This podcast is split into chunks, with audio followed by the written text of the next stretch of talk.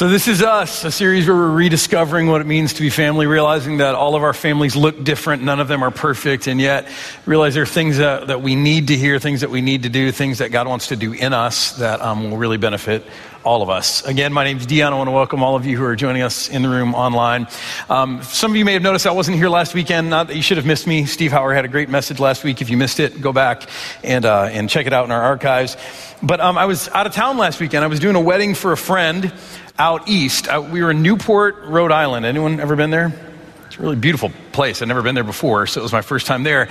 And uh, last weekend was also my anniversary, my wedding anniversary. And so, over 17 years of marriage, I've learned that it's probably not a good idea to travel to a beautiful destination on my anniversary weekend without my wife. So, um, Jocelyn came along, and we made a short weekend of it, and we really had a, a great, a great trip until our return trip home. Um, we actually flew out of Boston, and so uh, when we got to Boston, we discovered our flight had been delayed a couple of hours, which meant that we missed our connecting flight in Chicago, which meant that we were spending the night in Chicago. We're supposed to be home Monday night, had to spend the night on Monday night in Chicago. Anyone miss TWA? I'm just wondering. Um, yeah, it's, it's, it's a pain sometimes. And it's a nuisance, and we were kind of, you know, frustrated about that. The biggest problem was that we have three kids at home. And we had farmed them out over the weekend to some friends who were good enough to take care of them.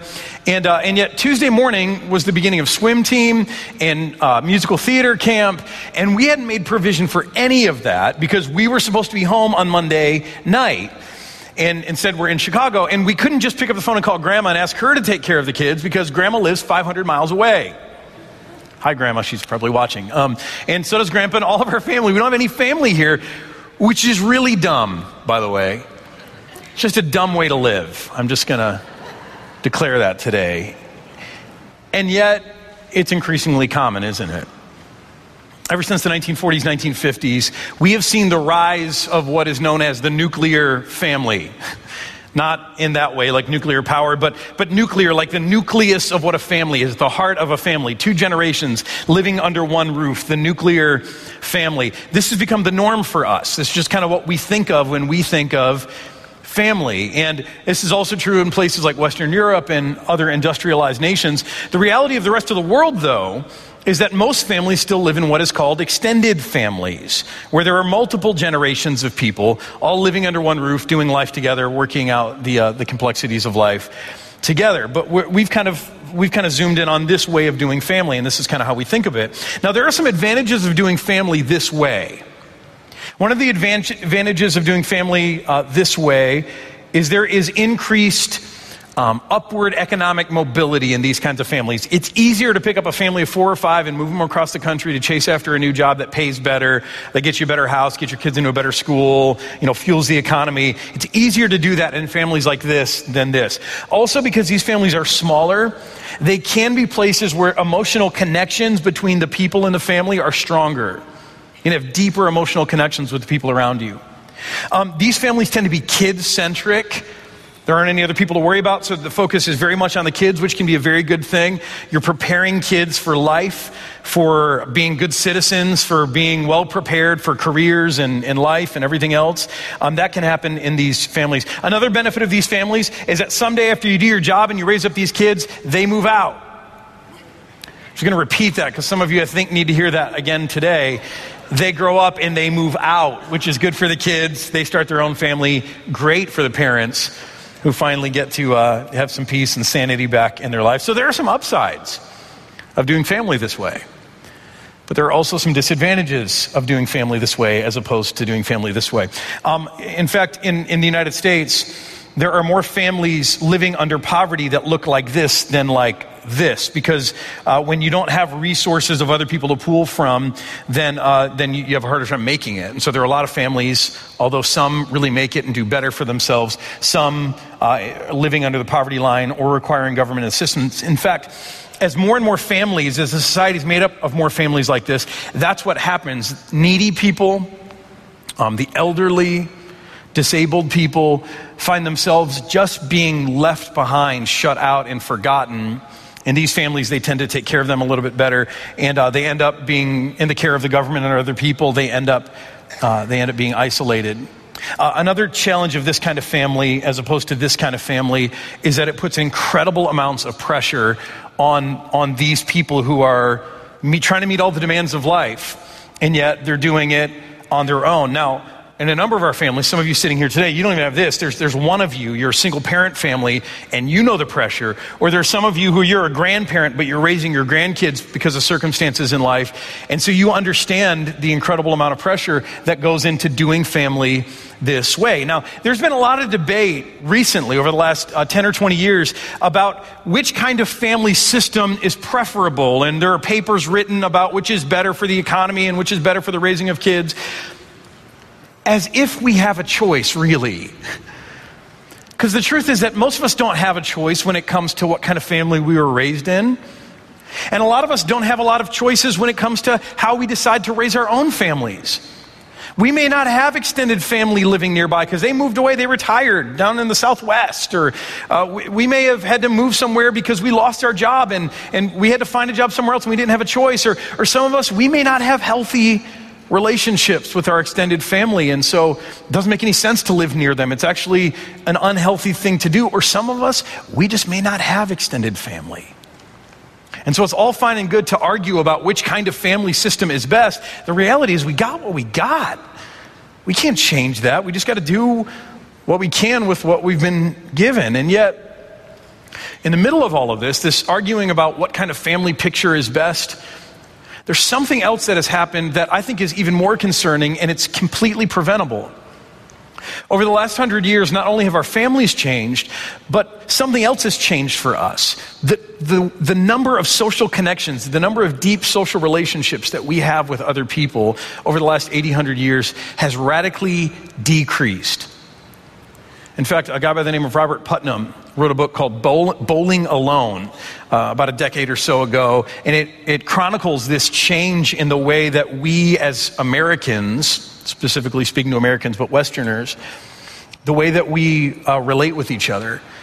And he talks about how as family has shifted, other things have shifted too. See, see, nowadays we may not only have one big move to chase after our career, but we may have several. And we're not just leaving grandparents behind or aunts and uncles, but, but who else are we leaving behind? We're, we're leaving behind that childhood friend that we grew up with, that, that has known us since we were babies. We leave them behind.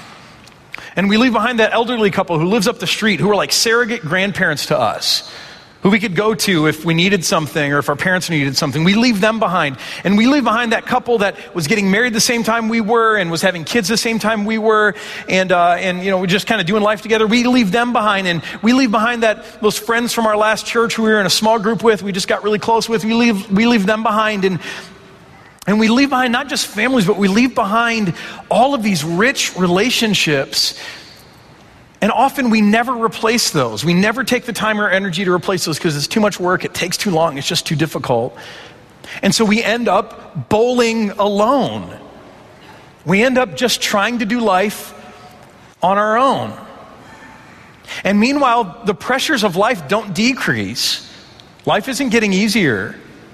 Except now, what used to, what used to require a whole village of people, you know, a whole extended family and extended families connected to extended families and, and people being neighborly to each other and looking after each other and, and together as a whole community, we'd manage life and the ups and downs and the difficulties and just the day to day.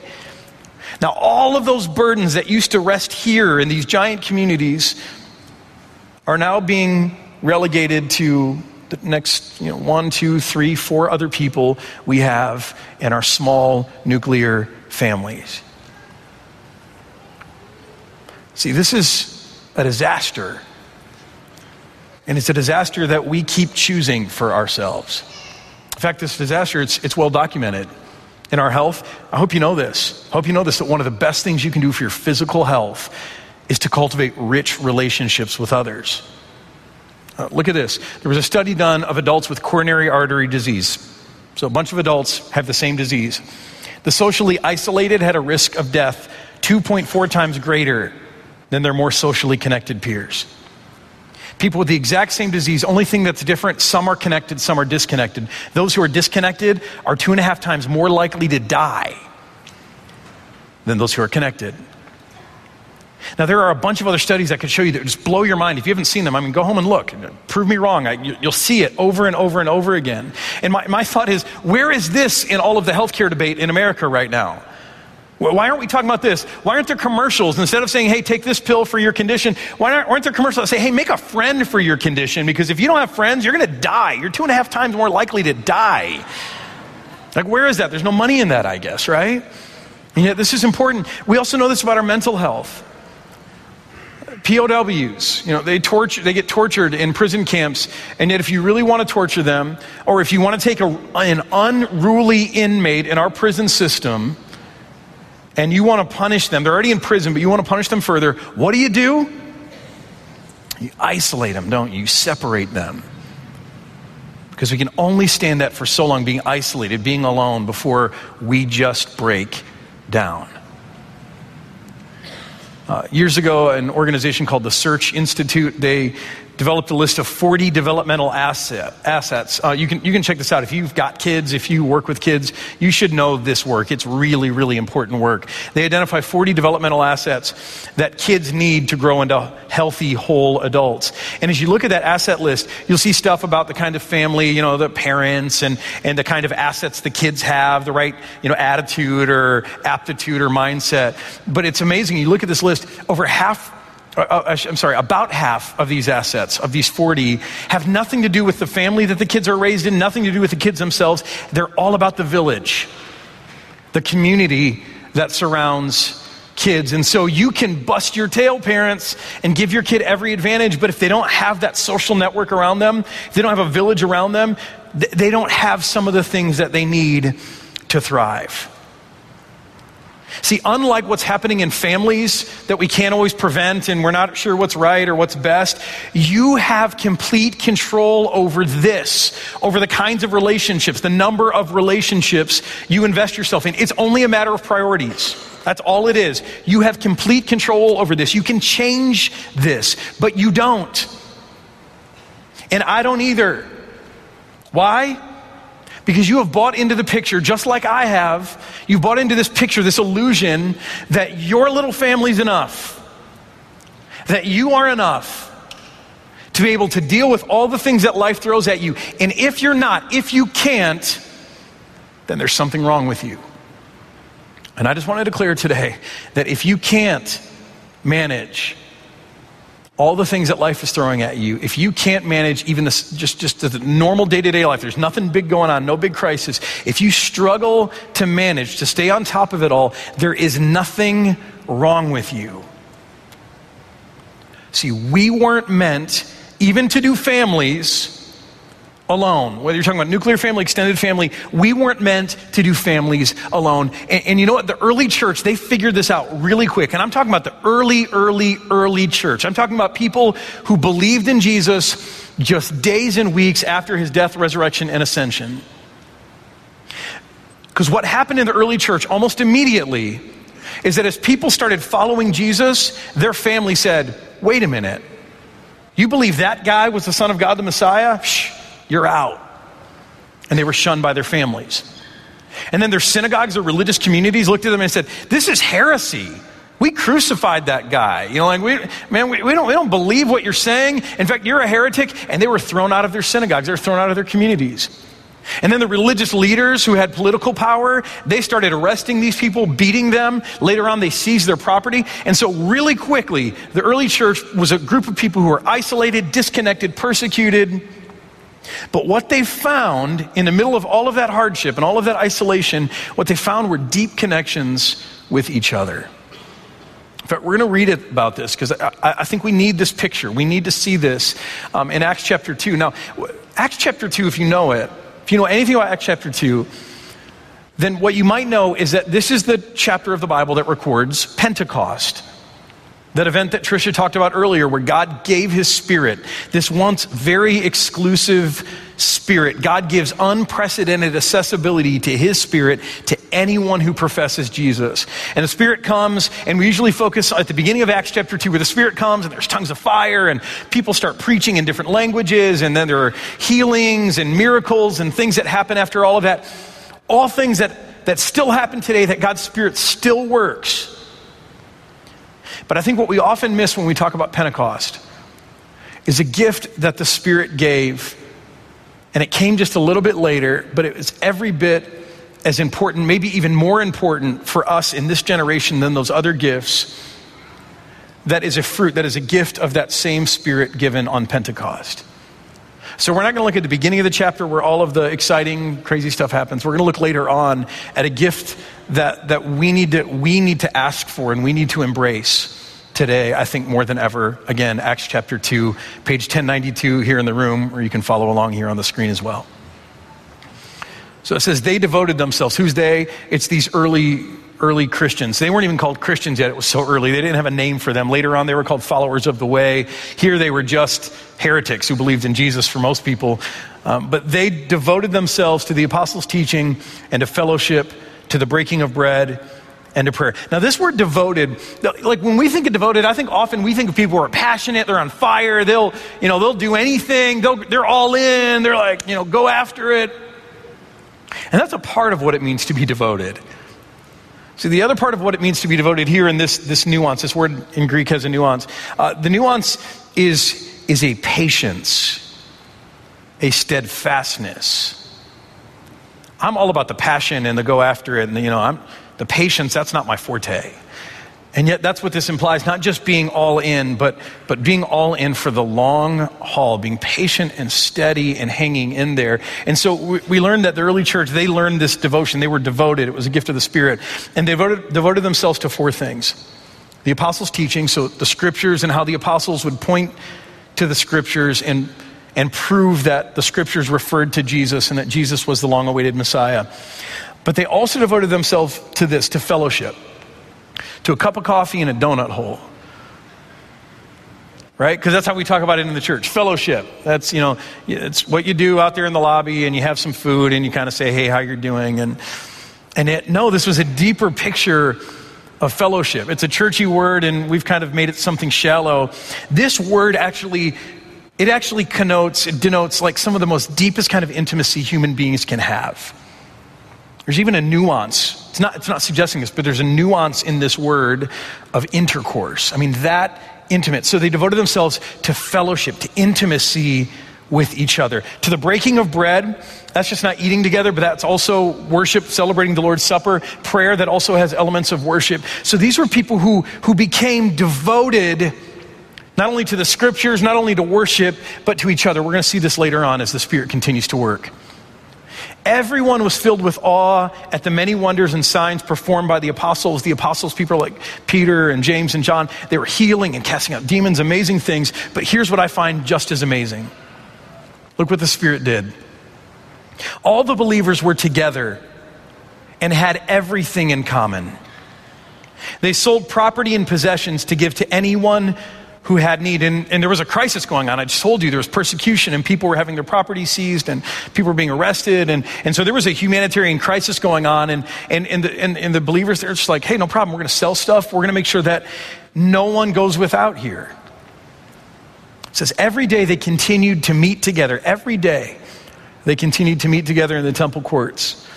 They broke bread in their homes and they ate together with glad and sincere hearts in spite of all of the craziness going on in their world, praising God and enjoying the favor of all of the people. And the Lord added to their number daily those who were being saved. That's a picture that we need to wrestle with today. And I know when you look at this picture, some of you look at this picture, and the first thing that comes to mind is, man, that's socialism. I learned about this. I know what that is socialism. But this isn't government, this is church. This isn't forced. This is a voluntary way of living. See, what the Spirit did on Pentecost is so important, so powerful. What the Spirit did is the Spirit took isolated, broken, pained, uh, just people struggling, suffering people, and it knit them together into a village, into a, into a family. Those of you who know the Apostles' Creed, uh, you know the Apostles' Creed, some of you? Third article of the Apostles' Creed. I believe in the Holy Spirit. Now, what does it say next? Holy Christian Church or Holy Catholic Church, a communion of saints. Goes on, and you're like, man, the Holy Spirit gets one phrase, that's it. Jesus got like a paragraph. You got to take a breath and change the screen in the middle of it. Jesus got all this stuff. The Holy Spirit gets, I believe in the Holy Spirit, and that's it. And then we talk about the church. No.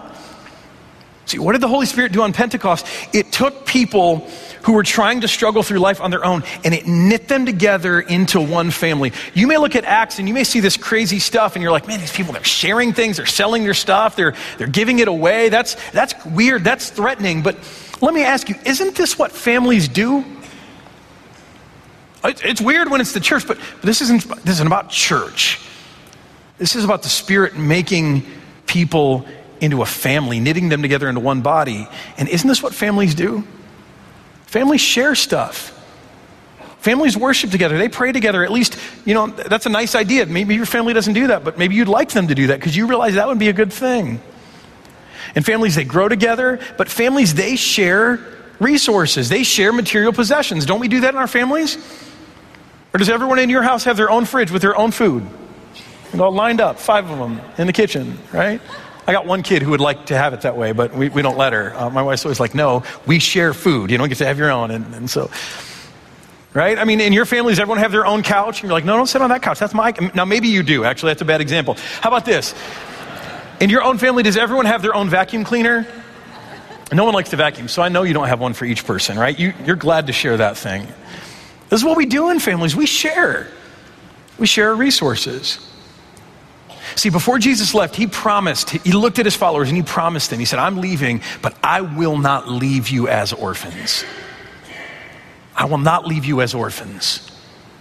But I will send my spirit to you, the spirit of truth. He's going to lead you in the way of truth. But not only that, he's going to bring you together because you're going to be scattered. You're going to think this whole community thing that we have is over, but, but the Spirit is going to bring you together. And, and, and the Spirit is going to bring you together in such an intense family that people are going to look at you. They're going to look at you and they're going to call you the body of Christ. They're going to say that you are my body because I'm not here anymore, but they will look at the way you love and care for one another, the way that life flows through this community back and forth and outside to, to outsiders and people who hate you and persecute you. They're going to look at the way that love and life flows through this community and, and they're going to look at that and they're going to say, that is the body of Christ.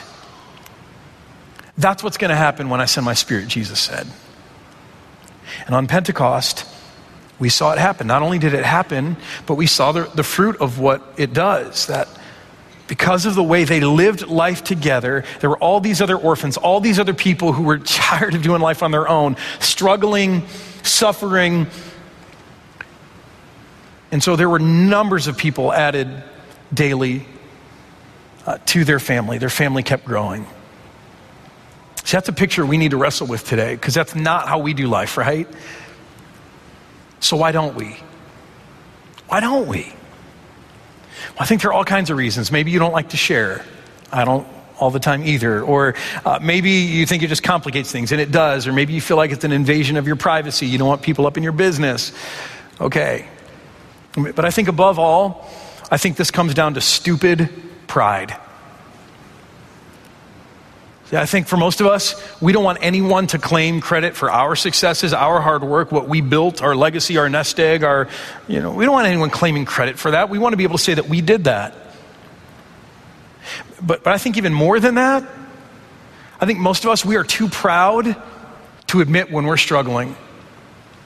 We are too proud to admit that we can't keep it together.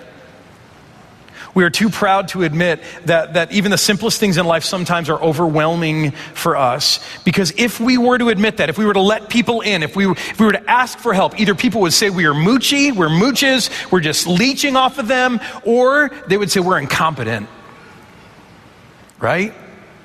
And how do we know people would say that? Because we've said that about other people. We look at that mother out in public who's struggling with her kids and our reaction isn't like, man, she's struggling. Maybe she needs a hand. Our reaction normally is like, these kids, those noisy kids are interrupting my dinner. I left my kids with a babysitter. Can't you get one lady? Right? Or you look at your neighbor's yard and it's, it's like increasingly day by day looking more like the Amazon. And you're like, what's wrong with you, man? Like, we all, I work all day and I keep my yard looking nice. Like, like why, what, what's wrong with you? And never once in our minds are we thinking, man, maybe, maybe this guy's overwhelmed. Maybe there's something going on there. Maybe we need to get the neighbors together we need to knock on the door with our, with our, with our hedge clippers and our string trimmers and our mowers and say, hey, can we help you? We just want to love you. We, no, no, no, no. Because see, for us, in our minds, we've all been there on the other side of it. And if, if you can't make it, If you can't do this, if you can't keep up, then in our world, you, you got to get out. Get out of the neighborhood. Go move somewhere else. Get out of the restaurant. Go find some place that, that, that wants that noise. Get out. See, we've all been there. And we've all judged people for either being moochy or being incompetent. And so we know deep down that, man, if, if, if we let people know that we're struggling, that we can't keep up, we know what they're going to say because we've said it about other people, right? We know exactly what they're going to say to us. See, for us in life, the reason we don't aren't willing to go the way of Acts chapter 2 is because by keeping the circle small, we're just keeping it locked down by our, with our own little family, we can control the message. And even if everything is chaos at home, we can keep that behind closed doors and we can project whatever image we want to everyone else that we're fine, we're making it, we're okay. And it gets even worse when life gets really hard, when disaster strikes, when, when there's tragedy, when there's hardship. See, in those moments when, when we're really up against it, it's not just the normal stuff of life, but we're really challenged with something big, our tendency is to circle the wagons, you know, tighten up our borders, draw everyone in, hunker down, weather the storm. Don't tell anyone about it, don't bother anyone with it, which is the exact wrong thing to do.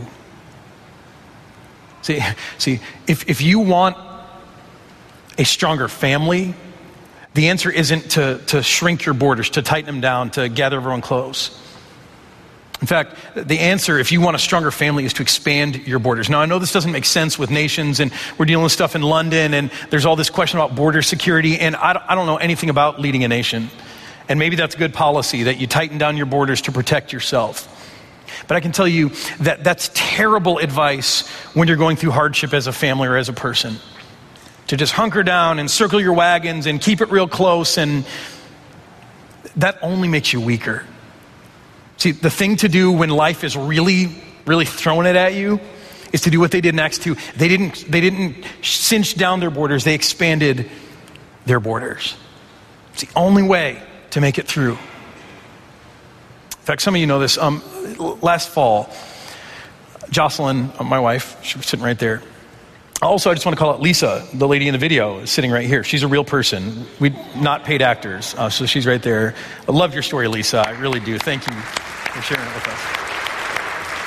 Um, but uh, sorry, back to Jocelyn. So Jocelyn, my wife, last fall, um, she went to the dermatologist and got a spot looked at on her leg, and um, the spot came back as cancerous. And they said it's it's small. We think it's contained, but we need to do an excision and look at the surrounding tissue and, and see if there's any cancer in the surrounding tissue. Now, that was the first time the word cancer had been spoken in our little family over one of us. We've dealt with plenty of cancer with people that we love in our community, bigger community. Um, but it, man, it, it hit closer to home when all of a sudden cancer is being said about your, your own little nuclear family. And so um, Jocelyn and I, we decided that we would do what I think most of us do in those moments. We would just circle the wagons, stay quiet about it. You know, hey, we don't know this is a thing. It's probably not a thing. They're saying the prognosis looks good. Let's not bother anyone about this. Let's not tell anyone. People got their own stuff that they're managing. We don't want to freak anyone out. We don't want to be attention hounds. It could just be small and then we'll feel dumb later. Like, let's not alert anyone. Let's not bother anyone. Let's just manage this ourselves. Right? You know, you know that drill? yeah, you know that drill. And it's just so interesting to me that, that in moments like that in life, you know, you, you pick up a burden and you're like, okay, this is small. It's probably going to be fine. And this, this, is actually, this is actually pretty light. This isn't a big deal. And in fact, I'm strong, so I can handle this. And you know what? You're right. At first, you can. You can handle it because it's not that big, it's small, you're strong, you got this, no problem. But what happens the longer you, you hold on to that alone. It's small, and I'm strong. But this starts to get heavy, doesn't it? And that's what we found. That, you know, we tried to keep it locked down, didn't want to alert anyone, didn't want to worry anyone, didn't want to bother anyone. And, and yet, you know, your mind starts running with all of the different possibilities of what could this mean and how could this change our life. And I mean, you just, you just go a million different ways. And, and we all are trying to deal with that like on our own. Tell you, this thing is already starting to get heavy because that's how it works. And finally, it was just like, you know what, forget this. And, and so um, I, I, I, without Jocelyn's permission, stepped out and did something. Um, I began to talk to people in our village.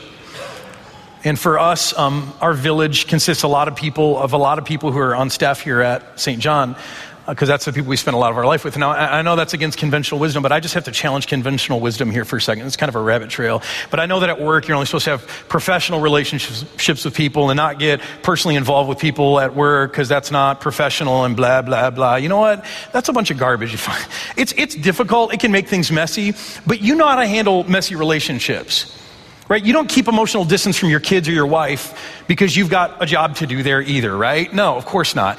And, and if, in fact, if you think that you can spend 40 or 50 hours at work and be totally, you know, no relationships with those people that you're living life with all the time and you're just going to keep it buttoned up and professional and, and sterile and, and then in the, like, what, three or four hours you have every night at home, those three or four hours where you're cooking dinner and loading the dishwasher and doing laundry and mowing the lawn and running the kids here and there or taking care of all that stuff, that, that's going to be the time that you develop meaningful, life giving relationships with the community around you. Man, you're crazy. You're deluded. It's never going to work. And so you're going to keep living life just like this, through no choice of your own, uh, through, through, through, because you've got no other options, right? And so for us, our village are people I work with, and I'm not ashamed to say that. They're people that we love, and we do life with them. And, and, uh, and so finally, I, uh, I invited them to come to my office one day, and then I invited Jocelyn to come there. Again, she was unaware of all this uh, right before she picked up our kids from school. And um, we sat her down in the middle of the room, ambushed her, sat her down in the middle of the room, and gathered everyone around, and we laid hands on her and we prayed.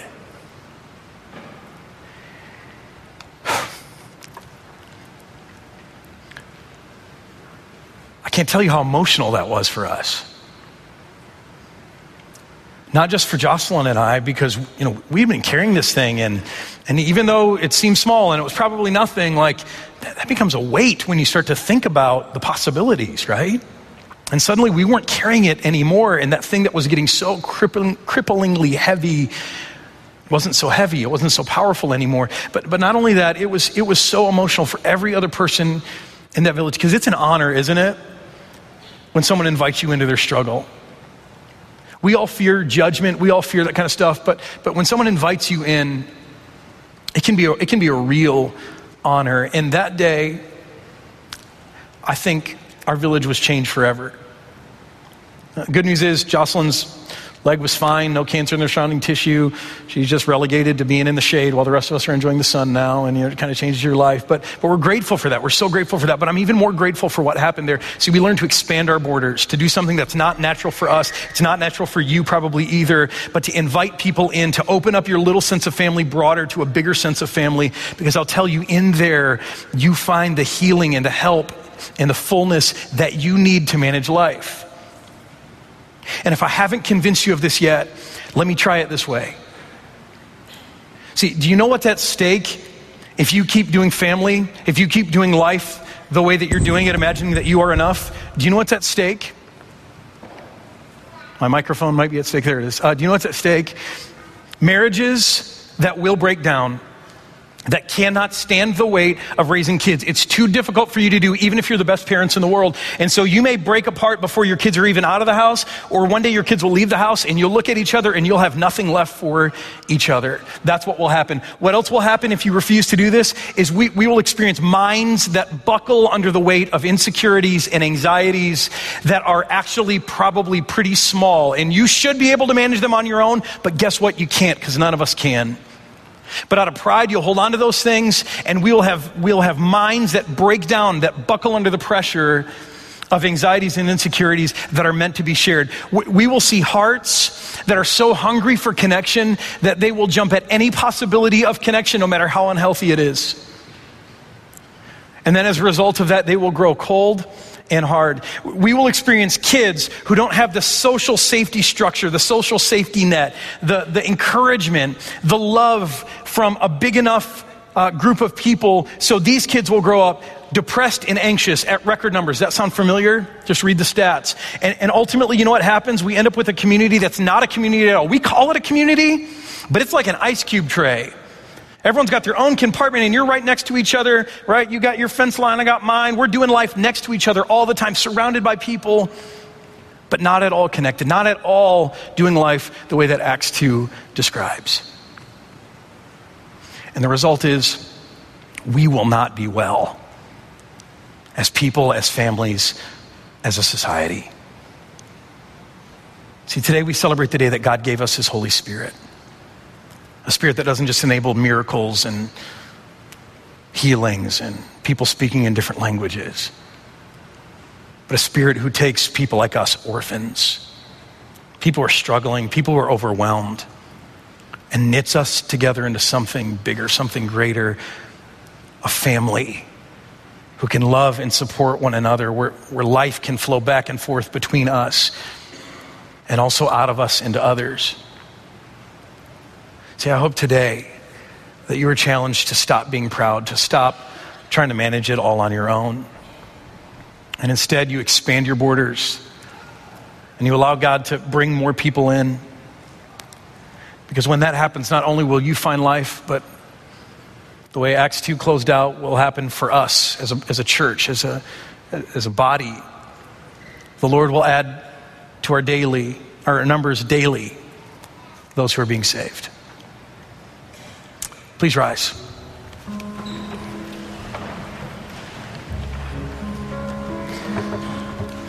I'm going to invite us to speak words of a confession, and it just kind of gives language to some of the things that we've talked about here today. Um, but I don't want you to get so hung up on the words that you miss the opportunity to really ask God to help you with this. Father in heaven, we confess that we have sinned against you in thought, word, and action. Although your love for us is unconditional and constant, we have not loved you in the same way. We also confess that we have not loved our neighbors as ourselves, even those you've placed in closest relationship with us. We ask you to forgive us, renew us, and lead us to love more fully and deeply in the way of Jesus. Amen. God, in His mercy, has forgiven you of all of your sins in the name of the Father, Son, and Holy Spirit. But, but more than that, He's given you His Spirit so that you might be led in the way of Jesus, in the way of love, learning what it is to, to, to love people deeply, to open up your life to others, and to find life. In fact, that's how we close our service today receiving the body and blood of Jesus poured out for us. He, he gave us His body and his blood that we might become his body and uh, become a, just become a community of life, communities of life that offer life to others. Our Lord Jesus Christ, on the night he was betrayed, took bread, and when he had given thanks, he broke it and gave it to his disciples, saying, Take and eat. This is my body. Do this in remembrance of me. In the same way, also after supper, he took the cup, and when he had given thanks, he gave it to them, saying, Drink of it, all of you. This cup is the new covenant in my blood, and it's shed for you for the forgiveness of all of your sins. Now do this as often as you drink it in remembrance of me. Please be seated. The volunteers will direct you forward. And then when they do, you're invited to come and receive the body and blood of Jesus that is meant to give you life, healing, strength, reconciliation with God but is also part of, of the thing that knits us together to expand our borders. Welcome to the Lord's table.